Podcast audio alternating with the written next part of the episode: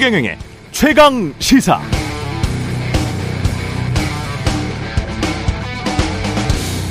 네, 오전엔 광복절이었습니다. 마침 김구 선생 증손주가 최강 시사에 초대됐었는데 선생이 임시정부 수반으로 있었던 당시에 독립운동하기도 어려워서 선생 본인의 아들을 고아원에 보내서 양육시켰다가 좀 형편이 나아지면 여사님이 데려오기를 반복했다는 이야기를 들었습니다. 그런 극단적인 궁핍함, 국제 정치적으로 봐도 거의 아무런 희망이 보이지 않았던 것 같은 100년쯤 전의 한반도의 상황에서 어떻게 김구 선생은 우리의 부력은 우리의 생활을 풍족해 할 만하고 우리의 강력은 남의 침략을 막을만 하면 족하다. 오직 한없이 가지고 싶은 것은 높은 문화의 힘이다. 문화의 힘은 우리 자신을 행복되게 하고 나가서 남에게 행복을 주겠기 때문이다. 라는 이런 말씀을 하실 수 있었을까요? 마침 99세 된 미국 외교의 대부라는 헨리 키신저 박사가 최근에 새 책을 냈는데 현대 정치인이 갖춰야 할 리더십을 딱 그렇게 묘사했습니다. 담대한 선지자, 멀리 내다보면서도 실용적인 정치인. 백범 김구 선생이 딱 그랬던 것 같습니다. 바로 눈앞의 이익, 홍보, 마케팅, 바로 내일의 정치 역학 공학에만 매몰된 자잘한 정치인들의 말 풍선들이 지겹습니다. 요즘은 정말 큰 정치인이 많이 그립네요. 네, 안녕하십니까. 8월 16일 세상에 이익이 되는 방송 최경령의 최강시사 출발합니다. 저는 KBS 최경령 기자고요. 최경령의 최강시사 유튜브에 검색하시면 실시간 방송 보실 수 있습니다. 문자 참여는 짧은 문자 50원, 긴 문자 100원이 드는 샵 9730 또는 유튜브 무료 콩 어플 많은 이용 부탁드리고요. 오늘 최강시사 국민의힘 혁신위원장 최재형 의원 이어서 더불어민주당 828 전당대회 당대표 후보인 박용진 의원 각각 만나보겠습니다.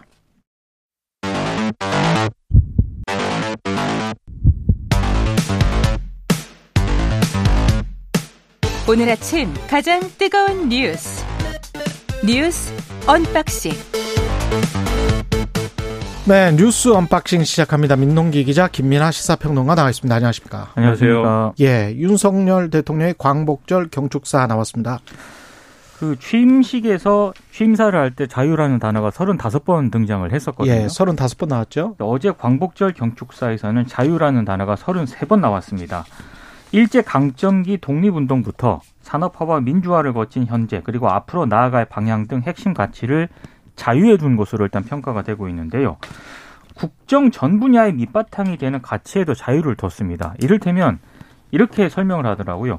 대북 정책 로드맵을 설명을 하면서 자유는 평화를 만들어내고 평화는 자유를 지켜준다. 이렇게 얘기를 했고 또 한일 관계 개선을 얘기를 하면서 일본은 세계 시민의 자유를 위협하는 도전에 맞서 함께 힘을 합쳐 나아가야 하는 이웃. 이렇게 표현을 했습니다. 그리고 서민 사회적 약자에 대한 지원 필요성을 또 언급을 하면서 자유와 연대의 핵심이다 이렇게 표현을 했거든요. 그러니까 이제 반면에 자유에 상당히 초점을 맞추긴 했는데 국정 구상은 좀 흐릿하다라는 그런 지적도 있고요. 그리고 민생 경제 해법은 기존 방향성을 재확인하는 데 그쳤다라는 비판도 제기가 되고 있습니다. 특히 이 정치 사회적 갈등 해소를 위한 통합이라든가 협치 같은 경우 취임사 때와 마찬, 마찬가지로 이번 경축사에서도 포함되지 않았습니다. 음. 그 메시지가 좀 이제 매끄럽지 않은 부분은 분명히 있었습니다. 관복절의 의미를 짚으면서 그게 이제 오늘날의 우리 현실에 어떤 영향을 미치고 그 현실을 어 현실의 어려움을 타개해 나가기 위해서 어떤 해법이 필요한가 이제 이렇게 좀 가, 가는 게 아, 좀 좋은데 좀 따로따로인 느낌이 있었거든요. 근데 그런 것들은 뭐, 어, 핵심은 아닌 것 같아요. 어쨌든 광복절의 의미가 뭐냐, 그리고 이 의미를 우리가 어떻게 기릴 거냐. 여기 이게 이제 사실 메시지의 핵심인데 그런 점에서 자유, 인권, 법치 이렇게 정리를 한 거는 저는 뭐 이 정권이 내세우는 중요한 가치고 또 우리가 보편적으로도 추구해야 될 가치이기 때문에 저는 그런 키워드로 어 우리 이제 어 역사의 어떤 의미를 설명하려고 한 거는 뭐 좋았다고 생각을 합니다. 근데 제가 한 가지 좀 우려가 되는 거는 이게 어제 신문 일면에 이제 그런 평가들이 있었어요. 아마도 광복절 경축사에 이 48년 건국설은 얘기 안 고집 안 할 것이다. 그래서 헌법 전문에 있는 대로 어, 임시정부의 적통이나 이런 것들을 인정하는 그런 메시지가 나올 거다 이렇게 봤는데 실제로 이제 어, 이 건국절 논란을 다시 재탕하는 그런 수준의 메시지는 나오지 않았습니다. 그건 이제 다행스럽게 생각하는데 문제는 독립운동에 대해서 어, 자유민주주의의 어떤 시스템의 오늘을 만들어가는 과정이었고 그 독립운동 지금까지도 어쨌든 같은 맥락에서 진행되고 있다 이렇게 평가를 했거든요. 음. 여기서 좀 어, 의문이 드는 거는 사실 독립운동이라는 거는 그 당시에 이제 좌익계열 독립운동이나 이런 것들도 분명히 있었는데 그래서 독립에 있어서는 저거 없는 그런 시절이 있었는데 이게 북한이 이제 전쟁을 일으키면서 유교가 발발하고 분단이 되면서 이제 그때부터 이제 갈려진 거잖아요 이념적으로. 예. 그러면 독립운동에 대해서도 그게 이제 오늘날 이 나만의 어떤 정통성만을 우리가 평가하고 어, 독립운동에 있어서 자유민주주의를 지향했던 것이다라고 평가를 하는 것이 역사를 역사대로 보는 시각인가에 대해서는 좀 의문이 있습니다. 근데 윤석열 대통령 입장에서 아무튼 건국절 논란을 피해 가면서 보수의 정통성을 주장하기 위해서 그런 우회로를 선택한 걸로 보이지만 이게 또 다른 역사 수정주의라는 논란을 이 일으킬 수도 있다라는 지적도 있거든요. 그런 점에서는 좀 아쉬운 대목이 있었다고 생각을 합니다. 자유와 함께 인권과 법치를 강조를 했기 때문에 그 전에 대통령 선거 때 이야기했던 없는 사람은 부정식품 그 이하라도 먹을 수 있는 선택할 수 있는 자유 그런 자유는 아니었다고 판단이 되고요. 그런데 이제 대통령이 자주 강조하는 이 자유가 누구를 위한 자유냐, 무엇을 위한 자유냐는 좀 생각을 해봐야 될 것 같아요. 우리가 가장 자유와 관련해서 상징적인 나라가 미국이긴 하지만 지금 현재 미국의 자유 지수는 뭐 전 세계적으로 봤을 때는 우리와 거의 동급인 정도 수준 20위권이거든요. 1위부터 뭐 한 5위까지는 북유럽 나라들이 싹쓸이를 지금 하고 있고 그게 뭐 10년, 20년 된 상황입니다. 근데 북유럽 나라들은 삼인주의가 굉장히 발달된 네. 나라들이고 그 나라들의 삼인주의 안에는 아마 이런 게 있을 거예요. 뭐 확실하죠. 왜냐하면 1위부터 5위까지가 다 거의 다 북유럽 나라들이고 독일 같은 나라들이기 때문에 죽지 않고 안전하게 일할 자유. 장애인이 자기가 원할 때 이동할 자유. 반지하에서는 살지 않을 자유. 음. 이런 자유에 관해서도 강조를 했을 것이라 뒷부분에 인권이 있기 때문에 그렇게 믿고요. 우리 미국 뭐 유럽이나 독일에서 나온 수치는 서유럽 쪽 편향이라고 생각해서 그럴 수도 있겠지만 미국의 프리덤 하우스, 미국의 프리덤 하우스는 미국에서도 약간 좀 우익 계열의 그렇죠. 에, 그런 쪽인데 미국의 프리덤 하우스에서도 미국과 한국, 일본이 20위권, 30위권에 뭐 자유로운 나라긴 하지만 북유럽이나 서유럽에 비해서는 상당히 뒤처지는 나라고 프리덤 하우스 자체도 미국이 지난 10년 동안 가장 자유가 퇴보됐던 나라들 중에 하나로 꼽고 있습니다. 미국 스스로를. 어, 그런 것들을 좀 상기를 해보면 지구촌 전체 자유의 지수, 스코어가 어떻게 매겨지는지, 왜 북유럽이나 서유럽의 일부 국가들에게 뭐 10년이 넘게 지금 계속 1위부터 10위까지를 주, 주고 있는 것인지, 거기에 관해서 우리는 밑으로 내려갈 수는 없잖아요. 위로 도약을 해야 되기 때문에 그 자유에 관한 기본 개념을 좁힐 필요는 전혀 없다. 이렇게 생각을 합니다. 그러니까 자유에는 개인의 자유도 있고 시장의 자유도 있지만 아, 윤석열 정부가 표방했던 그 자유가 개인의 자유와 시장의 자유에서 그치지 않고 흔히 말하는 사회적 자유라는 게 있지 않습니까? 그렇죠. 적극적인 복지의 개념. 음. 이제 그런 부분까지 좀 확대해서 나아갈 필요가 있는데 이제 그 취임사도 그렇고 어제 광복절 경축사에서도 보면은 개인과 어떤 시장의 자유에 상당히 좀 무게 중심을 두는 듯한 시장의 자유라는 말도 저는 좀 반대하는데 네. 정확히 말하면 혁신할 자유의 기업의 자유를 말하는 거예요. 그렇죠. 예, 네. 시장의 자유는 시장의 기업인과 노동자들이 다 참여를 하기 때문에 아주 애매모호한 개념이고 기업인의 자유를 지금 이야기를 하고 있는 겁니다. 근데 그게 다른 시장에 참여하고 있는 다른 파트너들, 지역 사회 그렇죠? 네. 그 다음에 이제 그 노동자들, 직장인들의 자유까지 이야기를 하고 있는 건지는 앞으로 구체적인 정책을 봐야 할 것 같습니다. 그렇죠. 네, 이제 광복절 경축사에 대해서 이제 자유를 논한다고 하면 사실 그 부분이 핵심인 것 같아요. 이제 말씀하신 여러 자유의 갈래들이 있고 자유에 대한 평가들이 있겠지만 이 광복절이라고 하면은 제가 볼 때는 그 광복을 전후했던 그리고 해방 전후에 일어났던 어떤 여러 가지 상황들 그런 역사적 맥락에서 우리가 배워야 되는 어떤 자유, 이어가야 될 자유란 무엇이냐. 사실 거기에는 굉장히 이제 해방 전후에 어 굉장히 다양한 사상과 다양한 생각들이 어 굉장히 좀 용광로처럼 이 소용돌이치는 그런 공간이었기도 한 거거든요. 그럼 그 연장선에서 우리가 광복절이라는 메시지에서 우리가 떠올려야 될 자유라는 거는 저는 어떤 개방적이고 포용적이고 그다음에 통합적인 그러한 어떤 그러한 의미에서의 각각의 사상의 자유를 보장해 주는 것이 굉장히 중요한 메시지라고 생각을 했는데 근데 독립운동에 대한 이제 윤석열 대통령의 접근 에서는 그런 것들이 지금 말씀하신 대로 좁은 어떤 자유의 해석처럼 느껴지는 부분이 있었다라는 거고요. 그리고 이제 광복절 메시지이기 때문에 후반에 어쨌든 좀이 양극화 해소라든가 뭐 그런 취지의 어떤 경제적인 메시지들이 좀 많이 들어갔는데 이게 이게 지금 말씀하신 어떤 자유라는 어떤 담론의 한계를 또 직시할 수 있어야 이제 그런 담론들도 살아나는 거 아니겠습니까? 그런 점에서 앞으로라도 어, 이런 다양한 어떤 측면의 자유의 어떤 성격 이런 것들을 사회 전체가 통합할 수 있는 기회로 어떤 삼는 그러한 해석들을 많이 내놔줬으면 좋겠습니다. 그 지구촌의 사상과 자유는 저 멀리 21세기 2022년 훌쩍 이후로 가고 있는데요. 그런데 자꾸 옛날 말을 하는 것 같아서 그런 부분이 아니었기를 바랍니다. 예, 담대한 구상을 구체화했는데 북한이 응답할지는 모르겠습니다. 그 북한의 경제와 민생을 개선할 수 있는 담대한 구상을 어제 윤석열 대통령이 제안을 했는데요.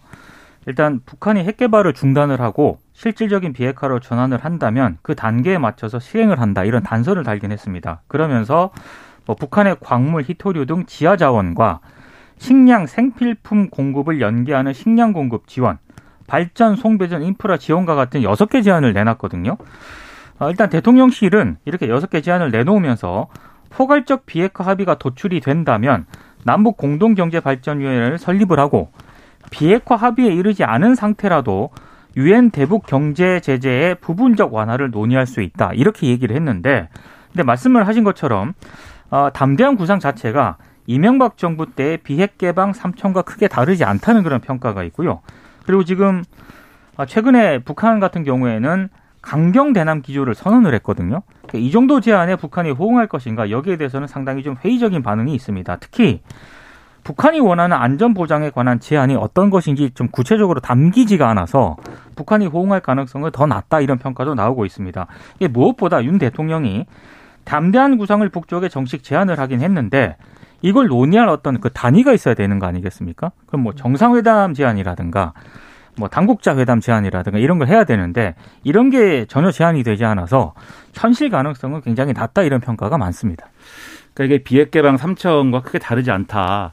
이게 이제 어 오늘 이제 뭐 어, 동아일보, 한겨레, 경향 이런 신문들의 이제 사설에서도 그렇게 평가를 하고 있는데 근데 이런 비판을 예상을 했어요 대통령실이. 그래갖고 김태호 1차장이 이제 비핵개만 3천과 좀 다르다라고 설명을 했는데 예. 그러니까 이런 겁니다. 단순화해서 얘기를 하면은 이명박 정권 때 비핵개방 3천이라는 거는 북한이 뭔가 핵 포기에 관한 뭔가 확정된 걸 해야 되고 그렇죠. 실질적인 조치를 취해야 사실은 이후에 그 다음에 그렇죠 경제에 대한 프로세스가 가능한 거예요. 지금은 근데 어제 이제 담대한 구상이라고 한 것을 보면은 예. 실질적 비핵화가 전제돼야 되고 그다음에 포괄적 합의가 도출이 되면 음. 그러면 실질적 비핵화를 위한 협상 과정에서도 경제적인 지원을 할 수가 있다. 이제 요렇게 어, 비핵 개방 삼천과는 다르다라고 설명을 하고 있는데 그럴 경우에 이제 길이 양갈래로 갈려집니다. 무슨 얘기냐면 그러면 이제 포괄적 합의라는 건 뭘 얘기하는 거냐? 즉 비핵화 관련된 그렇겠죠. 로드맵을 이제 합의해야 되는 건데 예. 이게 어느 수준까지 돼야 되는 거냐에 대해서 논쟁이 있을 수밖에 없어요. 예를 들면 지난 하노이 회담에서는 어, 미국이 이거를 강하게 어, 비핵화의 구체적인 이제 로드맵을 다 합의하자고 그래갖고 이게 합의가 안 된 부분이 있는 거지 않습니까? 그리고 문재인 정권의 접근법은 전체 로드맵이 이제 그 확정이 안 되더라도 입구와 출구, 핵동결이라는 입구와 비핵화라는 출구만 일단 정해놓고 가운데 내용은 앞으로 협상해 가면서 채워나가자 이런 거였잖아요. 그 양쪽 사이에 어딘가에 이게 있어야 되는데 그러면 그게 뭘 선택하더라도 이 같은 논란에 휩싸일 수밖에 없거든요. 문재인 정권과 다른 건 뭐냐 또는 이명박 정권과 다른 건 뭐냐 계속 그럴 수밖에 없기 때문에 이게 결과적으로 비핵 개방 삼천과 다른 점도 있지만 현실성이나 이런 거를 고려했을 때 국내적인 논란과 북한의 어떤 반응까지 예상을 해서 그런 것까지 고려했을 때는 여전히 좀 현실성이라든가 이런 것들은 떨어진다는 지적이 있어요. 다만 그럼에도 불구하고 이게 담대한 게 되려면 그러한 논란 논란이 있더라도 정부가 명확한 중심을 잡고 이게 정말 필요하다라고 하면은 어 정말 예를 들면 그게 문재인 정권의 어떤 방법으로 보일 수 있더라도 상관없다. 또는 이명박 정권과 비슷한 어떤 정책이라는 평가를 받더라도 상관없다. 그런데 이걸 밀고 가면 비핵화가 될 거라고 본다. 이 점을 국민들에게 신뢰감 있게 전해주는 게 필요하거든요. 그런 점에서 앞으로 그런 논란들과 별개로 이 정책의 정당성을 계속해서 업그레이드하는 업데이트 해가는 그런 접근이 지금은 상당히 필요하다고 생각을 합니다. 그리고 오늘 국민의힘 주호영 비대위가 공식 출범을 하는데 그다음에 가처분 소송은 내일 나는 거 아니에요? 17일 날 일단 17일. 법원에서 심리를 하는데요. 심리를 하, 하는 거죠. 네. 아 결정이 안 될 수도 있겠군요. 그렇습니다. 예. 근데 일단 어, 국민의힘 비상대책위원회가 굉장히 좀 어려움을 겪고 있는 것 같습니다. 이게 왜냐하면 일단 이준석 대표의 기자회견 음. 그리고 아- 어제부터 이제 라디오 인터뷰를 시작을 했는데 내용이 좀 극한까지 좀 치닫고 있는 데다가 그러다 보니까 비대위원을 서로 안 받겠다라는 그런 분위기가 지금 나오고 있다라고 하거든요. 원래 조용 비대위원장 같은 경우에는 권성동 원내대표, 성일정 정책위 의장 등 이른바 당연직 비대위원 3명하고요. 지명직 비대위원 6명을 이렇게 비대위원 인선을 오늘 마무리하는 것을 목표로 정했는데 어, 일단 광복절 연휴 기간 주 위원장이 직접 인선에 나서긴 했습니다만 적지 않은 인사들이 영입 제안에 손사래를 친 것으로 일단 언론에는 보도가 되고 있습니다.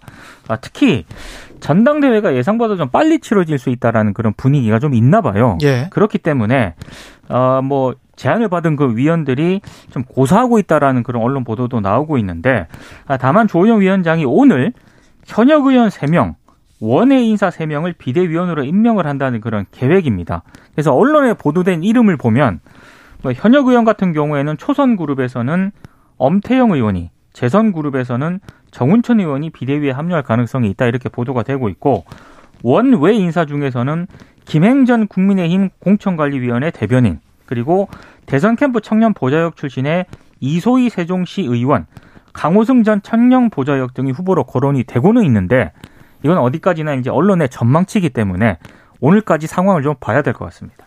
지금 쭉 인적 구성을 들어보셨지만 제가 이- 이분들에 있어서는 좀 실례일 수도 있겠지만은 국민들에게 깊은 인상을 남길 수 있는 그런 인적 구성은 아닐 수 있습니다. 음. 그래서 이 비대위의 역할 그리고 실질적인 어떤 정치적인 어떤 권한 이런 것들이 어디까지 어 되는 거냐에 있어서는 앞으로도 이제 좀 의문부가 크게 남을 것 같은데 각 당권 주자들의 이해관계에 결국은 달려 있는 문제들이어서 그렇죠. 비대위가 언제까지 하는 거냐 얼마만큼의 권한을 가지는 거냐 이런 것들이 그래서 오히려 이제 어 비대위의 활동과 별개로 물밑에서 이 당권 싸움이 어떻게 펼쳐지느냐에 굉장한 관심이 집중될 거예요 앞으로. 그렇게 되면 비대위가 공식적인 기구로 딱 출범을 했는데 힘이 없어 없어지면 뭐 밖에서 이렇게 막 흔들고 흔들리면 거기에 따라서 뭐 일정이 바뀐다거나 뭐 이러면 그러면 또 비, 이게 비대위가 비대위가 되는 겁니까? 그러니까 이게 17일 날 가처분 심리를 하지 않습니까 법원에서 빨리 나오면 17일 당일 날 나온다는 그런 얘기도 있거든요. 음. 그러니까 지금 이 가처분과 관련해서 전망이 막 엇갈리긴 합니다만 만약에 일부라도 인용이 되면 비대위로서는 그렇죠. 출범 자체에 상당히 좀 지금 삐그덕거릴 수 있기 때문에 아마 그런 변수도 하나 지금 비대위원을 고사하는 이유 중에 하나가 되는 것 같습니다. 비대위가 리더십을 제대로 발휘할 수 있을지는 아직까지는 모르겠네요. 지금 현재 상황으로는. 그렇죠 장담하기 어려운데 예. 다만 당권 주자들의 이해관계가 그렇죠. 조기 전당 대회를 빨리 치르자는 것보다는 조금 늦추는 게 좋겠다. 그리고 음. 9월, 10월에 어쨌든 국정감사도 하고 정기국회도 하고 이래야 되는데 그 기간 동안에 뭔가 당권 다툼을 하는 모습은 바람직하지 않다. 라는 거에 어쨌든 대략적으로는 좀 의견이 모이는 측면이 있어서 그게 이제 뭐 비대위의 어떤 생명력을 좀 길게 가져가는 근거는 되겠지만 문제는 스스로 발에 걸려 넘어지지 않아야 되는 거죠 그렇죠. 비대위가 예를 네. 들면은 그 김성원 의원의 이상한 발언 비가 더 와- 오면은 사진이 잘 찍힌다 뭐 이런 발언이라든가 예, 예. 이런 사고가 나지 말아야 되는 건데 앞으로 뭐 지켜볼 문제가 있습니다. 예, 민주당 전당대회는 강훈식 후보가 사퇴를 함으로써 이재명, 박용진 이파전이 됐고요. 간략하게 전해주시고 끝내죠. 1대1 구도가 됐습니다. 일단 사퇴를 결단한 배경에는 누적 6.83%에 그친 낮은 득표율, 그리고 대한 세력 부각 전략 실패 등이 작용한 것으로 보이는데 무엇보다 충청 지역 권리당원 투표 결과가 사태의 결정적인 계기가 된 것 같습니다. 왜냐하면 충남 아산을이 지역구거든요. 강훈식 예. 후보가. 그런데 충남 권리당원 투표에서는 2위를 차지했는데 충북 세종 대전에서는 3위에 머물렀거든요. 어. 이런 부분들이 좀 사태의 배경이 됐다. 언론들의 평가입니다. 이게 곧 호남 지역 순회 경선이 진행되지 않습니까? 예. 그래서 1대1 구도인 상황에서 어, 호남이 어떤 선택을 할 것이냐, 뭔가 이제 어, 다른 선택을 할 수 있다. 박영준 후보 측에서는 그런 기대가 있는 것인데 뭐 그냥 1대1 구도가 됐다고 해서 뭐 표심이 바뀌거나 그러진 않는 거거든요. 음. 그래서 과연 그런 효과가 있을지는 뭐 저는 좀이 좀 뭐랄까요 어 여러 가지 가능성이 있다고 보지만 역시 이제 이재명 후보가 강세인 그런 조건 자체는 변화하기 어려운 거여서 예. 다소 좀 그렇습니다. 네. 뉴스 언박싱 민동기 기자 김민아 평론가였습니다. 고맙습니다. 고맙습니다. 고맙습니다. KBS 라디오 최경영의 최강 시사 듣고 계신 지금 시각 7시 40분입니다.